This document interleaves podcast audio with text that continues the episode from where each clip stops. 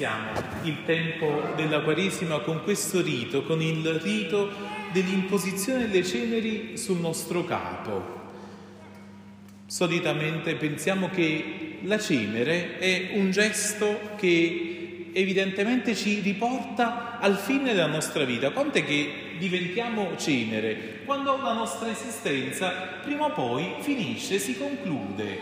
È una cosa ultima. Eppure noi iniziamo questo percorso, iniziamo il tempo delle, della Quaresima avendo nelle ceneri la nostra origine, l'inizio di questo percorso. Ma se la nostra vita incomincia dalla nascita e finisce con la morte, con le ceneri, forse questo percorso inizia con le ceneri perché ci vuol far capire che il senso è proprio opposto. Iniziamo dalla morte per finire nella vita, e per finire nella vita nuova. E allora oggi vengono poste queste ceneri sulla nostra testa per ricordarci la nostra piccolezza, quasi come se il Signore questo percorso, ancora di più di quest'anno, lo voglia far ricominciare dai nostri limiti, dai nostri peccati, dai nostri fallimenti, dal nostro buio, dalle cose che non ci aiutano, perché sono quelle ceneri a voler prendere nuova vita. Come nella creazione, quella cenere fu presa dal soffio dello Spirito del Signore e noi siamo diventati carne, spirito vivente, così anche nel tempo della Quaresima c'è questo desiderio, il desiderio di rinascere, il desiderio di ricominciare. E allora quanto è importante per noi arrivare a vivere questa vita nuova, non più la vita della carne, non la vita che vivono tutti gli uomini, ma la vita che vivono i figli di Dio. Non a caso il Vangelo ci ha parlato di questi tre episodi, di questi uomini che provano a vivere l'elemosina, che provano a vivere la preghiera, che provano a vivere il digiuno. C'è una possibilità, la possibilità di vivere questi tre grandi strumenti che la Chiesa dona anche a noi nel tempo della Quaresima come persone ipocriti o come persone che sono viste nel tempo del segreto dal Padre. C'è una possibilità di vivere il tempo della Quaresima solo in un modo appariscente per gli altri, per essere visti, per incontrare la gloria degli uomini, oppure posso usare questo tempo per sentirmi ancora una volta figlio, per sentire la mia vita rivolta verso il Padre. Abbiamo preso l'esempio dell'elemosina, dice Gesù: non suonare la tromba davanti a te come fanno gli ipocriti nelle sinagoghe, non pregare stando ritti in piedi eh, nelle piazze come fanno gli ipocriti. Quando digiuni, non avere un'aria mesta per far finta, per far vedere agli altri che tu stai digiunando, come fanno gli ipocriti, perché tutti questi hanno già ricevuto la loro ricompensa. E qual è la ricompensa di queste persone? È che di fatto il loro io, il loro egoismo cresce, ma non cresce la vita in rapporto, in relazione con il Padre. Cos'è la Quaresima se non questo ritornare al Signore? Abbiamo detto sin dall'inizio di questa celebrazione. Allora cosa ci serve? Ci serve ricevere sì una ricompensa, ma non una ricompensa di questa terra, non una ricompensa che possiamo misurare semplicemente rispetto al grado di successo, di benevolenza, al grado, eh, al ritorno immediato che possiamo ricevere. C'è una ricompensa, c'è una ricompensa ultima che attende ciascuno di noi, che quelle ceneri ritorneranno a vivere, che quelle ceneri non finiscono e non rimangono lì. Quanto ci può essere d'aiuto avere questa certezza che c'è una ricompensa, che c'è una ricompensa nel vivere la vita dei figli di Dio. C'è un centuplo, ci diceva il Vangelo di ieri, e c'è un centuplo che ci viene dato per coloro che fanno questa scelta, la scelta di vivere in rapporto col Padre.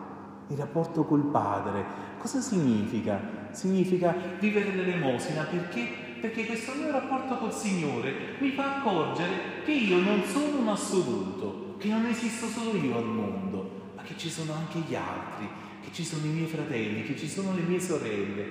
Allora non sarò solo attento ai miei bisogni, sarò attento ai bisogni dell'altro. Avrò un amore premuroso, avrò un amore attento, avrò uno sguardo che, che sa cogliere le necessità degli altri. E ancora, entro per la porta dell'elemosina, posso entrare per la porta del digiuno. A cosa mi serve il digiuno? Mi serve a dimagrire un po' semplicemente? O forse mi serve per dire mi accorgo e mi chiedo cosa è veramente essenziale nella mia vita? Di cosa mi sto cibando, di cosa mi sto nutrendo, con cosa sfamo la mia voracità, cos'è che voglio inglobare, cos'è che voglio possedere. La capacità di digiunare significa che io sono attento e sono vigile sul mio corpo, so cosa mi nutre e so ciò che al contrario non mi nutre, ma cosa mai mi fa decadere, casomai mi fa eh, ingozzare, ma non mi sazia.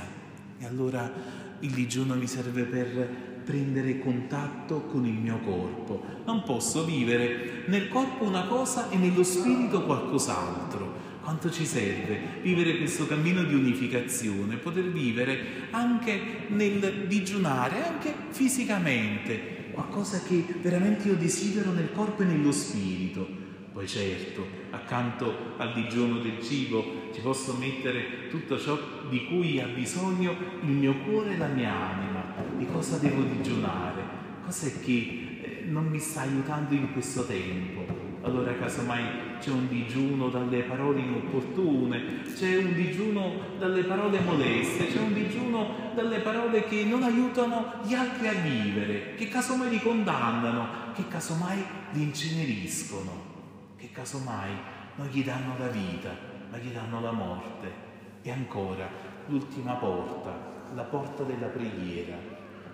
La preghiera ci permette di avere la vera consapevolezza di noi stessi. Quando ci vediamo allo specchio, vediamo quello che vedono gli altri. Ma chi siamo veramente? Siamo molto di più. Cos'è che Dio vede di me? Cos'è la preghiera? Accorgermi, prendere contatto con la mia vita e lasciare che Dio illumini la mia esistenza, lasciare che Dio mi doni il suo sguardo d'amore sulla mia vita.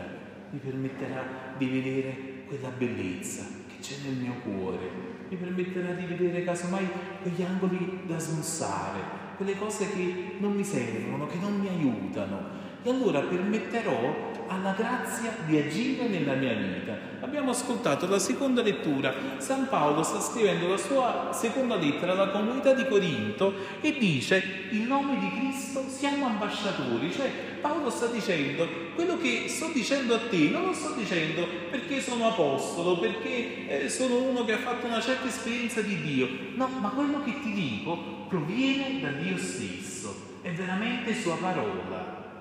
E dice: lasciatevi riconciliare da Dio. Vi supplico, lasciati riconciliare da Dio, lasciati perdonare da Lui. Quante volte credo che il perdono, che farmi perdonare da Dio sia semplicemente qualcosa che devo fare io, che decido io quando Dio mi deve perdonare. E qua sembra che l'azione sia il contrario. Non è tanto che io devo fare qualcosa, ma tanto, ma quanto che io lascio Dio agire nella mia vita.